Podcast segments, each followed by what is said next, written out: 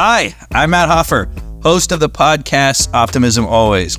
This is a show where we talk to founders and marketing pros who know firsthand how to create business momentum. On today's episode, we have Drew Glover, founding partner of Fiat Growth, which, in my humble opinion, is the best growth marketing company out there. So sit back and enjoy this episode. Dude, thank you for doing this. So, my name is Matt Hofherr, uh, Chief. I have a new title, new year. I'm now Chief Momentum Officer uh, at Barrett Hofherr, and uh, we as an agency are on a quest to understand this thing called momentum. So, cut to two years from now, we're going to have a book about brand momentum. Uh, this time next year, we'll have done 13 or 14 of these podcasts. This is the very first one. I'm super excited to invite Drew to the show. I'm going to have him introduce himself in a second. Um, but we are starting this off with a blank slate. I do not have the answers. I'm going to talk to some of the people in this industry I respect. A lot of them will be CMOs, a lot of them will be founders, some of them might be athletes, some of them might be both. um, and we're gonna we're gonna figure it out. So, um, but Drew, welcome to the show. Introduce yourself. Yes. Uh, first and foremost, thanks for having me. I feel very honored for being the the first The first guest. one. My name is Drew Glover, and I am the founder of Fiat Growth and uh, co-founder and GP at Fiat Ventures. Fiat is two different things. The first thing we are is we are Fiat Growth, the growth consultancy, um, founded around five years ago by myself and my co-founder Alex Harris. Um, started out with just the two of us, co advising a number of fintech companies and what it's grown into today is a team of 30 plus individuals where we've worked with over 150 companies and driven over a billion dollars in revenue. Uh, when I say growth Wow. consultancy, we are not just strategy, but we are also execution. We are a turnkey growth team for early all the way to public companies, uh, rooted in the fintech space, but we've really gotten broad, big believers that fintech is everywhere. We are also Fiat Ventures. In 2021, we founded our venture fund. And one unique piece of Fiat growth is, is we ask for the right to invest in every single company we work with. Um, that has turned into around 100 rights to invest. That means that we have the first right of refusal to invest in the next funding round for any company we work with. By working with them on the growth side, we get a wild amount of data to underwrite and understand if this company is investable. So, at the end of 2022, we closed our first fund, $25 million fund. We've made 26 investments to date. 60% of those investments are uh, companies that we previously worked with at Fiat Growth. So, I just said a lot. Let's take a step back. Fiat Growth is our growth consultancy. It's also our due diligence arm for Fiat Ventures. Fiat Ventures is the venture fund where we get to deploy capital into the brands that have the best momentum There you um, go. And then we get to lean in and uh, and and be a huge investment partner and growth partner with them as they scale to the moon. When you think about someone that you're going to take on, how do, how do you? I'm sure it's a combination of factors, but how do you feel the momentum? Is it is it what's that first sniff that you get? Like, okay, this is a company I'm interested in. Is it is it the founder? Is it the white space they're in? Is it their is it is it is it the math that you can like kind of in your mind already begin to map it out and say, hey, I understand this business model. I think with a couple quick like take me through like how do Yeah. you sign someone up? So keep in mind, we, we work with early stage and late stage. So on the later stage, it does start becoming a little bit more of a math equation. Okay. On the early stage, it is a number of different factors. Um, first, the most important one is team. Team. um, understanding the founder, the founder dynamics, understand like the doggedness and the grit that they have. Yeah. Uh, early stage is the most vulnerable stage. It's also the one where you are beckoned to the market a lot. So you got to feel really comfortable that founder or founders have the grit to kind of micro pivot through different market dynamics. You know, Yeah. the company you invest in today might not be the company that turns into the billion dollar business because there were shifts that were having that they had to make. The other one is the total addressable market. And this is where like the momentum gets really interesting because I think that there's momentum at every single stage of a company, but it's very dependent on your go to market strategy. For example, Airbnb and Uber, they didn't launch to America, they launched in different cities. Yeah. So they got these momentum pops in different cities, and then once they got market share in a city, they went to another city, and they ran the same momentum train and they built a playbook that, that was very repeatable. And so that's the same for really any business is instead of launching to a wide a market, you want to launch to the market that is most obsessed with your product or most obsessed with your service, get market share there, and then start slowly and methodically scaling over time. Um, so founders and um, the total addressable market, and then last but not least is the product. And a lot of times, you know, the product is you know you can get the best developers you can get the best thought leaders but the biggest competition with the product is patience and focus. Uh, a lot of times yeah. in the early stage or even the late stage everyone's got an idea. Everyone wants to go explore the next thing that comes into their brain. And so a lot of times it's really just making sure that everyone is wildly focused on the product that is solving the biggest problem versus being a moth to a flame and trying to solve like these these edge cases that you know might help a little bit but aren't the real solution. Let me ask you a question. I, I was at an agency. I will not. This is not my current agency, Barrett Hofherr, but it was another agency, and they had not won business in three years. And this is an agency that had won Grand Effies. I mean, they went through a three-year cold patch, and it's. I would say it's one of the top ten agencies ever. And I'm like, what is going on? I was new to the team, and we had a new business opportunity come up and I'm like got everyone in the room and I created this like 10 point scale. Like one was was it a creative opportunity? 1 to 10. One was like cash, like 1 to 10. Like we're going to make money. One was credibility, 1 to 10. And one was care, 1 to 10. And we went around the room and someone's like, "Well, you know, I'm not really interested in the category." Someone would be like, "Well, it, it bring a lot of credibility to our story." And we go around and we would have these scores of like a collective 7. And I'm like, "Guys, this is why we're not winning." Like you got to have enthusiasm. Tell me about your genuine enthusiasm for fintech. One is is the impact fintech can make. Um, I grew up in Oakland, California, inner city, East Bay. Uh, if if someone lived in another state that just heard about Oakland on the news, they'd be like, "Damn, you're from a rough place." Yeah. Me growing up in Oakland, didn't live in the commercially worst part, didn't live in the best part. Very modest upbringing. Mom was a principal, Oakland Unified School District. Dad ran a nonprofit. I come from a space where I had very unique access and exposure to socioeconomic challenges. Yeah.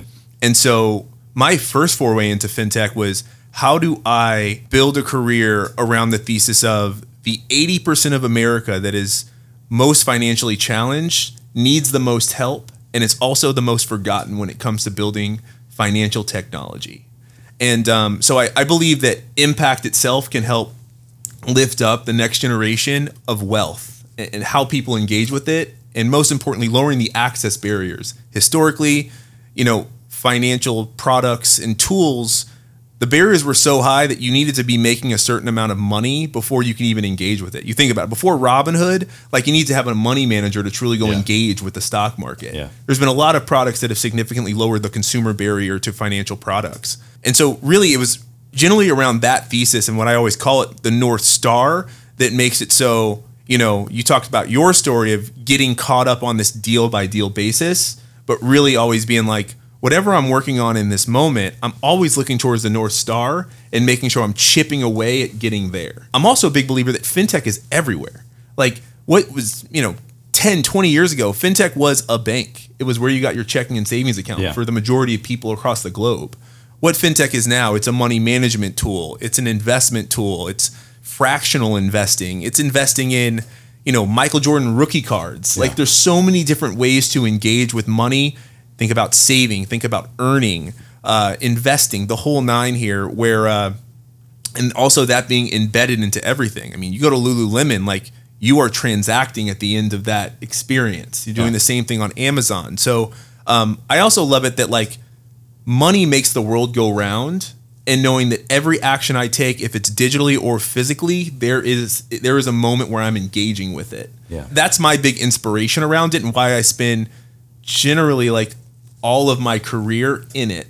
It's because I know that if I know every bit of it, 10 feet deep, a mile wide, I'll understand most things about life. And, and, so that's very inspiring to me and also something that makes me feel comfortable and makes so I can navigate the world at, on a broader sense because it's embedded into everything. I worked on the um, launch of SoFi. And at the time, this is probably going back, I don't know, maybe it feels like a while, maybe a decade ago. Anyhow, but I remember at the time just going around the agency, and you know, they kind of when they first came out, it was more about student loans, and uh, I asked people who were at my agency who I thought were well off, like, "What's your student loan?" And the average amount of student loan my my employees were carrying, and you're talking about like 28 year olds was like 120 thousand dollars, and I was just like shocked. But that got me really excited because now like okay now i have a reason to like go for sofi. And i remember sitting in a meeting with a guy named eric perko who was head of media and he talked about branding and the financial if i have the number right it was something like $8 billion is spent on branding and marketing for financial institutions and he actually convinced sofi and mike cagney the founder their budget at the time was like seven or eight million to spend I think it was 40 million, and to do a Super Bowl spot. And it was in some ways I give Eric Perko, he had this like bravado and confidence. So when I hear about the SoFi Center and everything that's happened ever since, I'm like, wow, because they they wanted to make a big dent. So my question for you, because Barrett Hofherr has worked on Chime in the early days. I, I, I have good feelings about the Chime brand. Mm-hmm. How important in fintech is branding? And is it different than other categories, or is the importance of brand the same, whether it be fintech or raisin brand? So it's it's very interesting if we if we just like take a moment and break down SoFi versus Chime, um, branding is wildly important for both of them, but it's drastically different. Um, you talk about SoFi, the user of SoFi is someone that is typically a pretty high earner because they're in amount of student debt where they went to a good enough school to pay a lot of money for yeah. for to to um to to get in that type of debt. To refinance a student loan you're very much underwriting and taking a bet on someone that you believe can pay that that debt down. Yeah. Chime that is very much the 80% of america that is making that doesn't have $500 in emergency savings in case of an emergency um, very different type of user you have to you have to market to both of them very differently I'm not saying that one of them needs more money to to to market than the other, but they need wildly different strategies. That's a staggering statistic. Is that true? 80%? 80% of America doesn't have $500 in savings in case of an emergency. Very real stat. Wow. Very real stat. And so, you know, when you're talking about that, you know, one thing there's a lot of neo I'll stick on Chime for a second. A lot of neobanks came, you know, were founded over the last 10 years here. The majority of them are struggling if not have already failed. It's because it's very, very hard to turn a profit on the 80% of America because of the amount of money they spend. Yeah. And because they don't have loyalty to banks. Um, they will bank at a lot of different places to, to be able to manage their life however they need to manage it. Chime itself spends a lot of money, but they need to spend money on incentive programs within their bank. Hey, uh, if you if you sign up for an account, maybe we'll give you twenty dollars to open that account. Yeah. And they have to do that a million times over versus spending an extra twenty five million dollars on a Super Bowl spot. Yeah. Also, we're also assuming that uh, you know people are spending a certain amount of money where they're watching the Super Bowl um, in their life. So like uh, again, like taking a step back, wildly important to invest in in brand and marketing for these businesses, but the type of businesses that are being built is dependent on the end user. And and within fintech there's so many different types of products that are built for very specific type of earners. Yeah. And so that, that's something that i'm always thinking about of like cool what is the end user? What is the strategy in terms of how do we get the message in front of them in the most meaningful way at the most ideal time i love that like high earners super bowl perfect place yeah. Yeah. right yeah. Um, I, I worked oh this is going way back i worked on the launch of webvan love it and uh, I remember like going to like the facility and like being in this room, and I'm like, oh my gosh, this is a you know, it felt like it was three stories tall. I remember getting like really chilly, and I'm like, what is this? And like, oh, this is going to be the meat locker. This is where we're going to store all the meat. I'm like, what? And I stepped out, and it was like, it, couldn't believe the facility. And I said, um, so because we just won, I'm like, are you guys going to share a bunch of research? Like, you must have like you looked at the marketplace, you know, and they're like, oh yeah, yeah, people hate shopping, and I'm like, you, have done research to prove that, like, oh yeah, people hate shopping. At the time, I was like, my wife was going to the Piedmont Grocer, she was going to Trader Joe's, she had like five, and she kind of enjoyed it, and I'm like, guys, share some data, share some math. There was none. There was like none. I was like, I knew on day one this was going to be the, like, I thought it was a great idea ahead of its time, but they had no data. When you are talking to your clients, talk to me about it could be addressable market, it can be data, but isn't this all math? At the end of the day, shouldn't you be if, if I'm Webvan, shouldn't I have been able to realize, okay, I'm building building this facility for a billion dollars. I'm launching in San Francisco. That doesn't make sense. Why don't why am I building a, a facility for distribution nationally when I, I got to get it to work in my own backyard? It just feels like there was no mathematician. So how much of what you do feels like not only is there the, the art side but the math? Yeah, I I, I call it science. Science. Um, at the end of the day, what we do specifically within performance, it is a science. It is qualitative and quantitative data done in a way where we measure as much as we possibly can before we cut every single time. What we realize is there's a lot of founders, there's a lot of executives, and this is unfortunate, but like everyone believes they can do marketing. Yeah. Everyone thinks it, regardless if they've ever done it before. They've seen the movies, they've seen the shows, they've seen enough commercials. We are all consumers ourselves, so we get inundated with a lot of marketing. Yeah. So we all feel like, oh, I could do that. Um, but what they don't realize is, is marketing is really, really smart data scientists that have the patience to measure before cutting, to make it so the cut is as precise as possible. That involves not just qualitative and quantitative research, it also involves testing, testing, testing, iterating, iterating, testing, testing, testing. yeah. And then where I w- the way we always think about it is building a, a, a program to where 70% of the dollars we're spending on the things that we know the 100% certainty works. 20% of the time, we're trying to beat what works with other really thoughtful experiments that we've tested prior.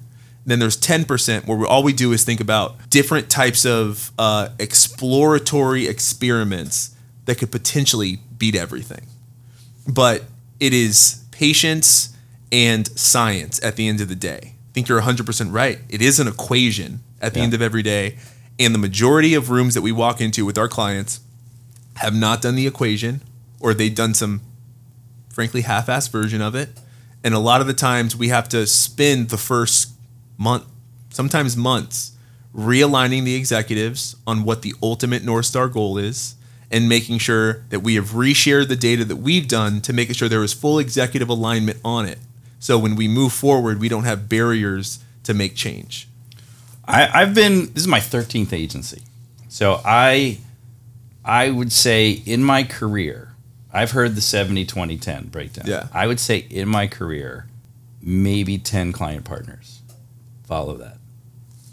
Which is pretty shocking, you know. And and I I was I was interviewed and someone and I was caught off guard, so I kind of made up the answer. Yeah, yeah. But you know, they're like, "What's your hope for next year?" And I said, "My hope is that the CFO at some point next year realizes marketing is not a cost center, but a revenue center.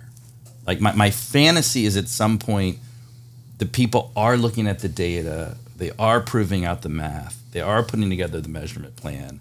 But I've had that same fantasy for like 10 years Yeah.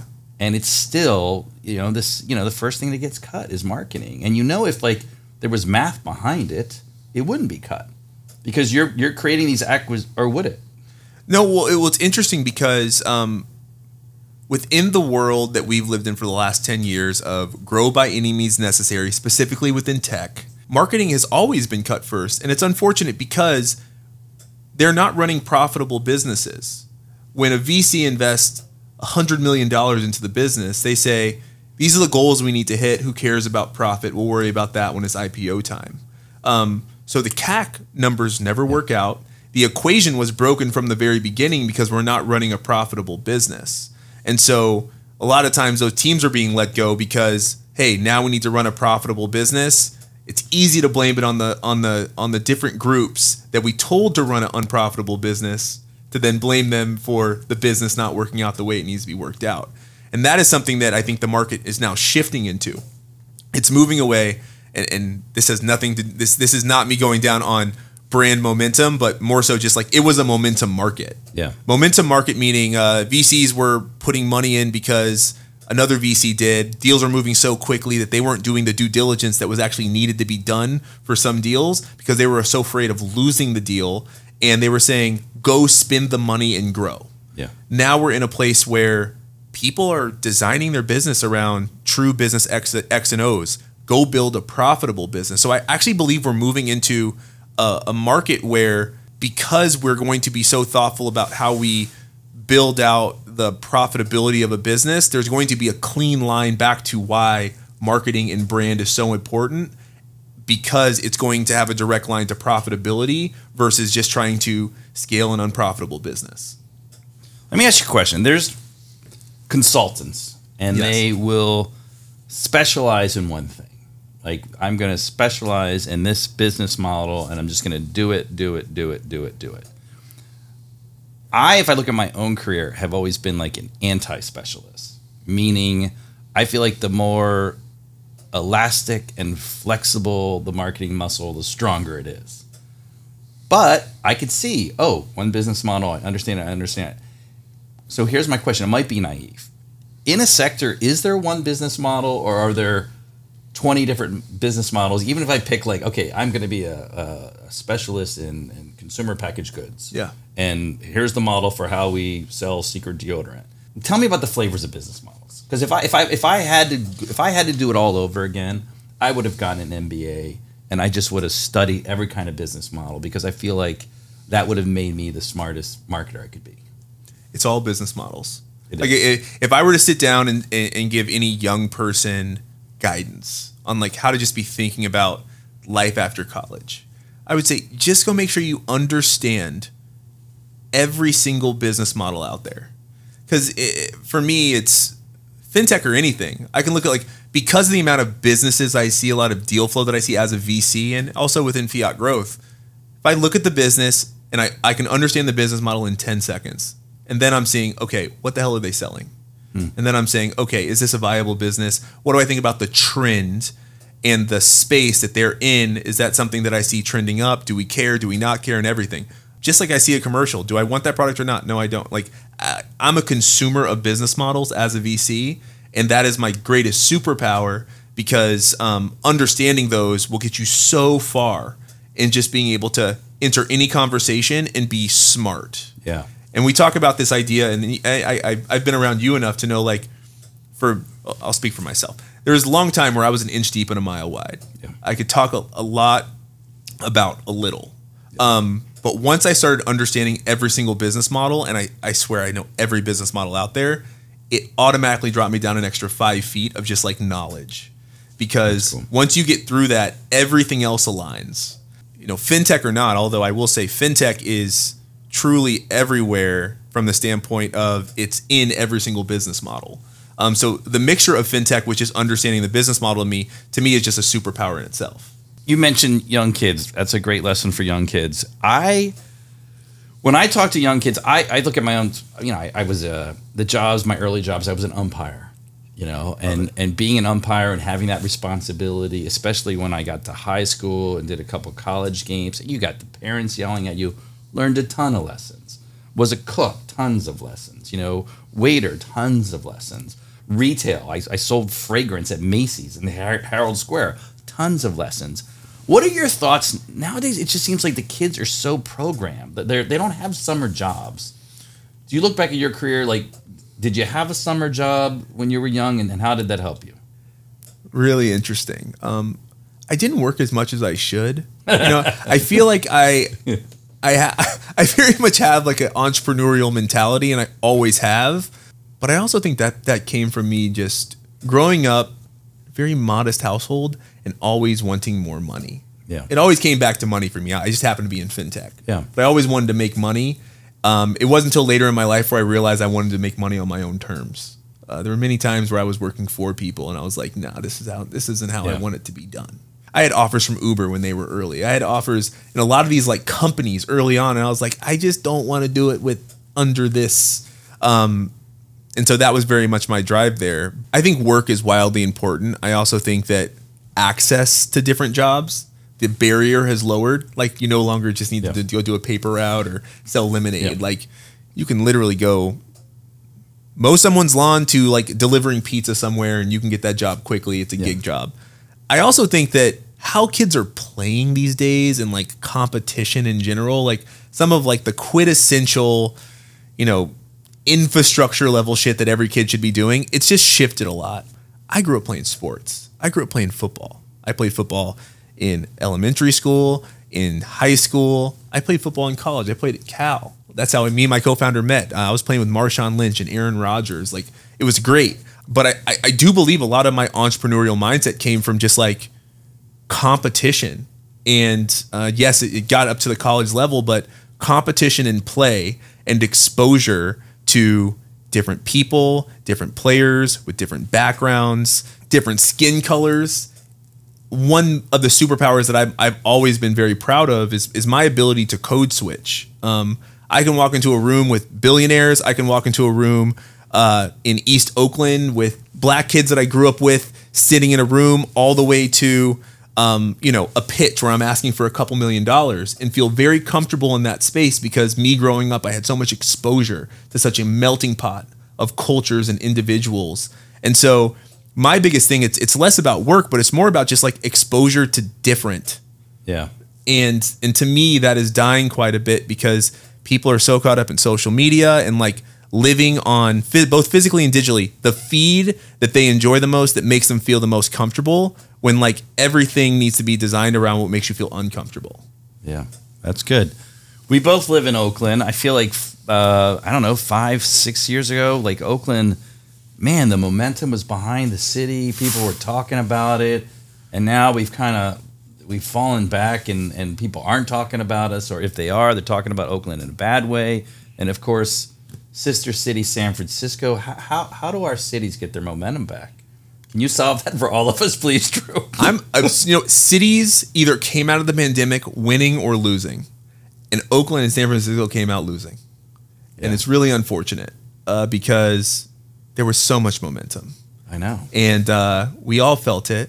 I also think some of it's mixed with us losing three sports teams in, in the span of five years. I'm not exactly sure what the answer is, but uh, I'll tell you, we we definitely just need to get commerce back. One of the biggest things that's really sad to see, like in, San Francisco. I mean, we're out here in our office in San Francisco, and um, walking down the streets and just like seeing small businesses suffer is it's really tough um, because you start to realize how important that is to to kind of keep culture up and um, keep people engaging with newness. The, the other thing specifically within San Francisco is is so much of the youth left during the pandemic. They Yeah. realized they no longer had to pay rent because they weren't taking advantage of bars, and that that comeback hasn't really happened yet. And no nobody really wants to say it out loud, but you know, San Francisco is very much a bridge and tunnel city. You know, when people graduate college, like I'm going to San Francisco, I'm going to the tech companies. But there's so many different things that need to change. It is uh, a little bit above my pay grade, but it definitely makes definitely makes me want to get into into into local politics at some point in my career. Yeah, you'd be great. You got my vote. I um I was fortunate enough to work on the San Francisco Giants, uh, doing their advertising, positioning, and branding before they'd won any World Series. And I remember like going to a game, which was then probably Pac Pac Bell Bell. Park. Yeah. yeah. And going there, and the same announcer, I forget her name, I think it was Rochelle or something. She, you know, the team comes out on the field and she's like, "And here's your San Francisco Giants," and I'm like, "That's the cornerstone of the strategy. This is this is not about the the the corporate guys who own this team. This is a team of the city." And at the time, the team wasn't advertising throughout the city. They weren't doing banners. They weren't in bars. And I, I am making a prediction. I'm hoping this time next year I'm working with the San Francisco Giants again, and that we it's it's a great place to show off the city. And I think your theory about I never thought about it, the sports teams leaving is hurting. How will AI help perhaps this city get its momentum back? And then going back to fintech, how is AI a, a tool that will fuel more momentum in fintech? I think the key word is is tool. Um, I think a lot of folks um, that want a part of AI believe that everything they do needs to revolve around AI. Um, I think AI is an optimization tool for existing businesses. You talk about the city, like the amount of unstructured data within local government is insane. Yeah. To me, like AI, like if, if if I'm sitting as a city official, the first thing I'm doing is I'm saying, great, let me utilize AI to make it so we can have really incredible recommenda- recommendations from the data that we're staring at on a day-to-day basis. I think the same thing for fintech. Fintech has more data than anyone. Um, you talk about a bank, you talk about a money management tool, you talk about having access to our transaction history, you talk about having access to the life events in our life. Hey, I just had a kid. Someone tell me where can I get my 529? Someone tell me, should I get more life insurance? Someone tell me, should I be you, you know that I just had a kid. Should I be saving two thousand dollars extra a month instead of those four dinners that me and my wife go out to and we splurge? But there, there's such a huge opportunity for AI to optimize all different types of data and not just saying, hey, here's the structured data, look at it, but turning that those optimizations into recommendations that are meaningful to the person that's consuming that information. I just said a lot of shuns there and TIO, but but I mean Yeah. I'm telling you like AI has the ability to structure information, provide recommendations that specifically impact the individual that needs it most. And that should be the goal versus saying, hey, how do I turn my business into an AI business? Yeah. Well said. Um, your business incredibly successful, both of them. Thank you. I mean, inc- I mean, if you look at your younger self, did you imagine you at this age would Hell no. Yeah, like when when when did you get a? Was it running into your co? When did you get a your first sniff that you might be onto something that? to answer your first question, no. I, I knew that at some point I, I would be running my own business. I had no idea what type of business that would be. Everything within Fiat has been very organic. I'm so thankful for it because it's uh it's made it so I didn't have to plan that much. you know, uh, every the next step always became very clear. Um, you know, you know before we made that decision. But Alex and I, we again, we went to college together, and he was working at Chime. You know, we talked about Chime earlier. He was heading up growth from Series A to Series D. I was at a company at Steady, based out of Atlanta, Series C company, helping folks in the 1099 world improve their financial health. We were both sitting from a really unique vantage points. I was overseeing growth there, but we were both overseeing the creation of their marketplace. And just to break that down, Chime had around 10 million users, but they had a marketplace where they would recommend different financial products that they didn't currently offer within their suite Okay. to all their users. Same thing happened at, at Steady, where we had around 4 million 1099 workers, all gig workers. And I was building a marketplace that recommended financial products that would help improve their financial health. Okay. We were chatting on a weekly basis, talking to 10 to 20 companies a week. And I kept calling and saying, I just spoke to a company. It's not great for our marketplace, but like we could help them. Ultimately, we started co advising a number of companies together.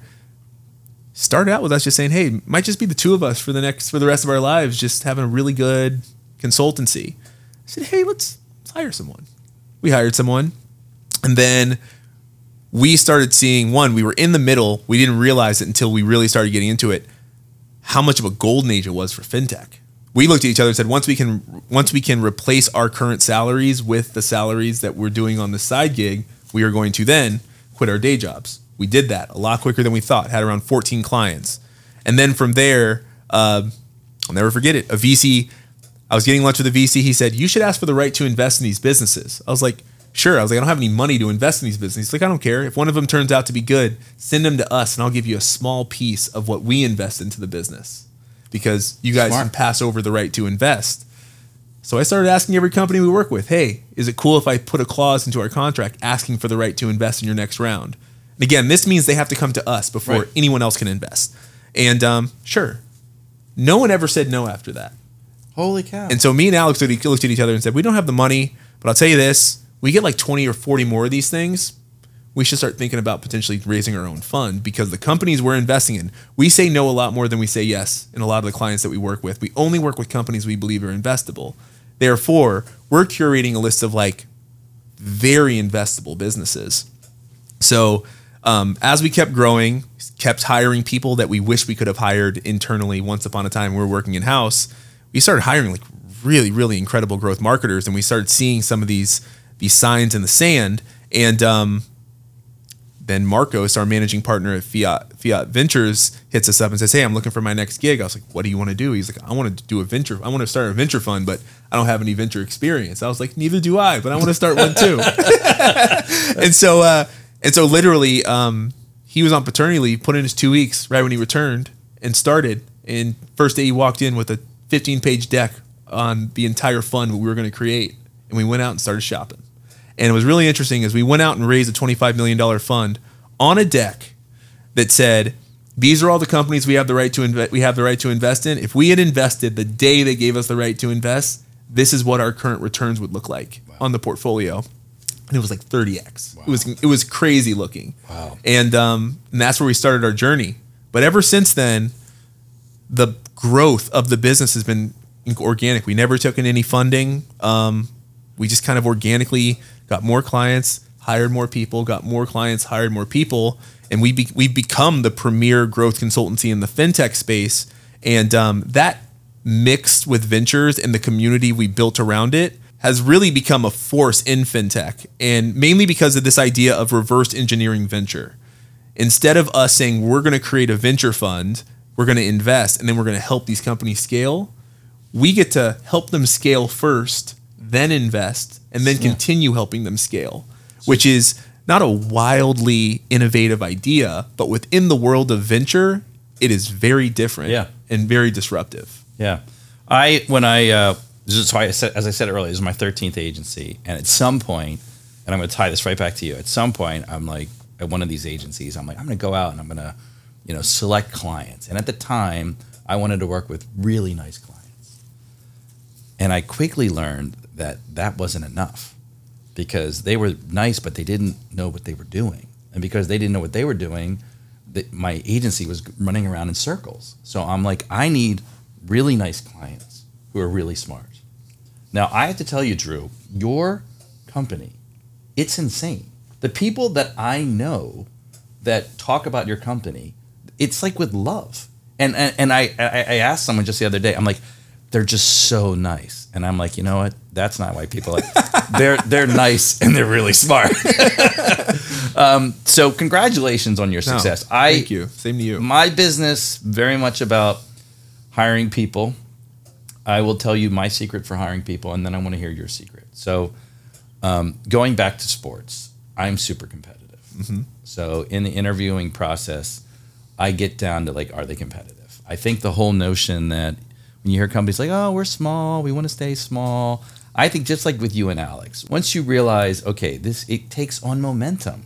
Uh, uh, uh you can't keep a great company small. So you're going to continue to grow. My company's going to continue to grow. So I look for competitive people. I look for people that are hardworking, and a lot of that goes to, um, you know, just hearing their story, hearing their upbringing. I grew up with a modest, like I, I, I my mom's poor. I give my mom money, and I money is important, yeah. and I will continue to work hard because I, I want that for I want that money to pass on to my daughter and and whoever I can help. Um, so I, hardworking, competitive, and then I want thoughtful people. So my my trick question, I've hired probably because I'm older than you and been like thousands of people. And my trick question, and by the way, sometimes as I've moved on my career, I'm like the last person. So everyone, oh, you're gonna love Matt, you're gonna love this person. And I've had so many people fail on this question, and it's like a, it's it's it's a it's a sneaker. So I basically at some point in the interview, it's a it's a curveball question. I say like you know. Uh, hey Drew, you know, you think about people that know you, people at your last job, you know, people that had seen you work for, you know, closely over the last two years, you know, what what might be a misperception they have and I've had people answer that question in 0.5 seconds. And I've had people answer the question like in 90 seconds, where you just see their eyes thinking. They're like, hmm, misperception. Let me, let me think on that. And I think the smartest people I've hired have taken, they've been on that one minute to 90 like they it's because and i just want to see their eyes think yeah and then i tell them like we're going to be in a business where a client's going to ask you a super tough question. Don't make it up. Don't say a misperception is like I'm all work and no fun. I'm actually a fun guy. yeah. don't, don't be that person. Yeah. So that those are the three guiding questions I've asked through my my entire career, and I feel, and a lot of it's personality too. Like I want people that come into my business that are momentum makers. They just bring something extra. Like it's a it's a new flavor, it's a new ingredient. But those three core values are key to me. So when Yeah. you hire people, how how do you make sure? Because it's hard. Because a lot Yeah. of people, they'll have those. You know, they're professional interviewees. They, It's they, tough. How do you? It's very important for me to hire folks that come from very diverse backgrounds. Yeah. And I think we all know like networks breed networks. Yeah. Um, specifically within fintech and all tech, like there's not a lot of folks that look like me. Yeah. And um, so I'm constantly trying to think one, and just in terms of like bringing people into the fold, making sure that I very much think about it from like the Rooney Rule perspective, uh, the football term, where basically like, great, you got there's five white candidates, great, we need to get at least thirty percent that are not white Yeah. or, or whatever it may Yeah. be, just just to make sure that like how we're looking at the market, we're giving everyone a, a very very fair shake in terms of the process. But in terms of hiring folks, I very much it's gonna sound funny. I try to hire people that aren't like me. Um, I feel like I am. I have. There's a lot of like maverick in me in terms of like I very much want to break shit, and I really like to have people around the room that tell me not to break shit. I need people that are going to constantly be like holding me back, being like, "Yo, you got to think a little bit more." I talk about the measurement. I talk about all the stuff that's needed to like properly run the business that we're building. I don't have a ton of it. If you ask me, like, what are some of the the misconceptions that like I might have is like, "Yo, it's taking me a long time to figure out what my real superpowers are." I used to think I was a super. I, everything was a superpower of mine. It's not. I, I have a like everyone has a couple things that is their superpower, and the best quality people can have is knowing what their superpowers aren't. And the next step being is who are the type of people you need around you to make sure those gaps are filled. And so I'm constantly looking for people that one um, have uh, this like attention to detail, and I always call it this like type A mentality of I look for perfectionists. I find a lot of joy telling people it doesn't need to be perfect because Yeah. I'm I know that I don't do anything perfect, but they're always striving for perfection. I'm looking for people that are entrepreneurial, that um, see unique opportunities that haven't been done before, um, that they want to test. And I say, great, go break it. Yeah. Um, go feel uncomfortable That's for a second. The other one being is I always just want to work with people that are inherently good people. Um, and that comes with humility, that comes with thoughtfulness, that comes with them just being genuinely nice. Um, if we sense any scent of asshole in anyone, I don't give a I don't give a shit how good they are. No, Yeah. um, because the culture, and you know, like we're both, you know, this sub 100 culture that like, sub 100 people in a company, it is such a delicate thing that needs to be nurtured.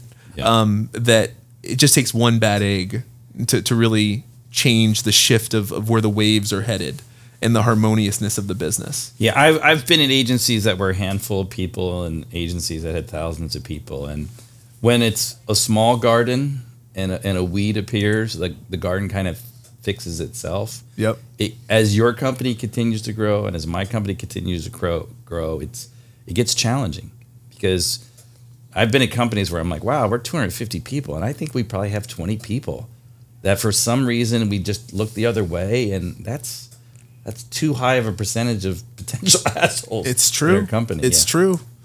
Um, and obviously, the larger you get, the tougher it is to to sometimes move on from those types of personalities Yeah. because eh, they, they might be on a that Yeah. really big account, Yeah. and for some reason the client loves them. Yeah, yeah. and so you know it's a it, it's a process. But I mean, being a founder and like once you get to that certain size, truly being a business owner and having to think about those things and make those decisions, and uh, there's so many different. You know, all of a sudden, there's just a new room every quarter Yeah. that opens up that you have to make sure stays clean and, Yeah. and, and has, has the proper type of vibe. When I worked with SF Giants, I remember talking to Brian Sabean and the the lead Peter Magowan, I think from Safeway was like the lead owner. And I remember just meeting the players and I could feel it. I could feel like this and I've been at seven agencies when they were agency of the year and you could just feel it. So then and then a lot of those agencies, like my last agency, doesn't even exist anymore. And we were a national agency of the year. And I was having a conversation with my wife, and she's like, "Why do you think that happens. I'm like, it's it's a lot like sports. You, you, you suddenly don't have your closer and you, you lose your home run hitter. It changes the whole dynamic of the team. What do you what do you do to keep your good team together? Because like uh, uh, that's a question, and I'm going to share one story. I remember being very very young in advertising, working in an agency called Kirshenbaum and Bond, mm-hmm. and Richard Kirshenbaum, who was the one of the founders, said to me, "Is like our business is really easy. There's five of us that sit on one side of the table, and there's five of them that sit on the other side in a new business pitch." and someone has to fall in love.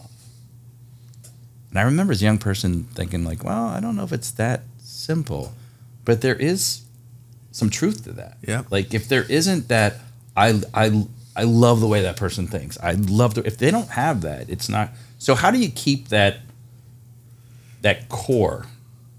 And can you? Because is is it like or do good players naturally get restless and want to go to a new team? It's First of all, I think that that that statement's really interesting. Um, just real quick on in terms of our business, specifically around performance, it's more so of um, it's less about love. Yeah. Because I, I think they're falling in love with our process, and they're falling Results.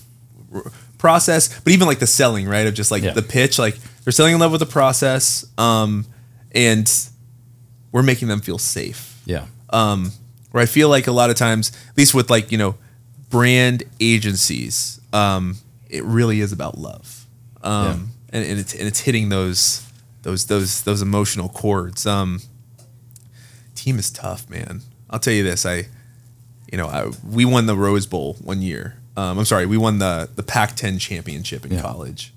It was all the locker room. Like you, you distill it down to what made that team the team.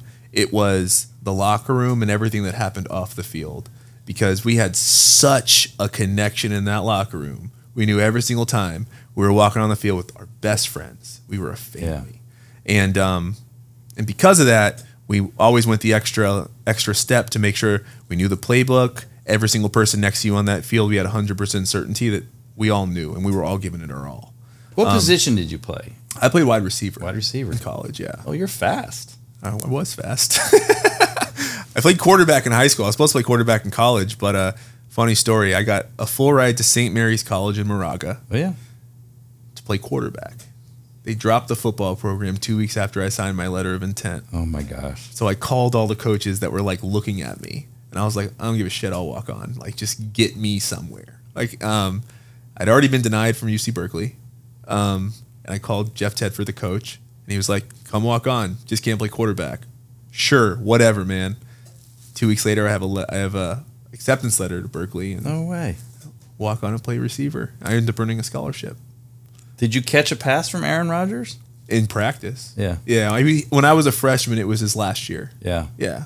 Good dude. Did you did did you um I'm always fascinated when I see the wide receivers and those gloves they wear.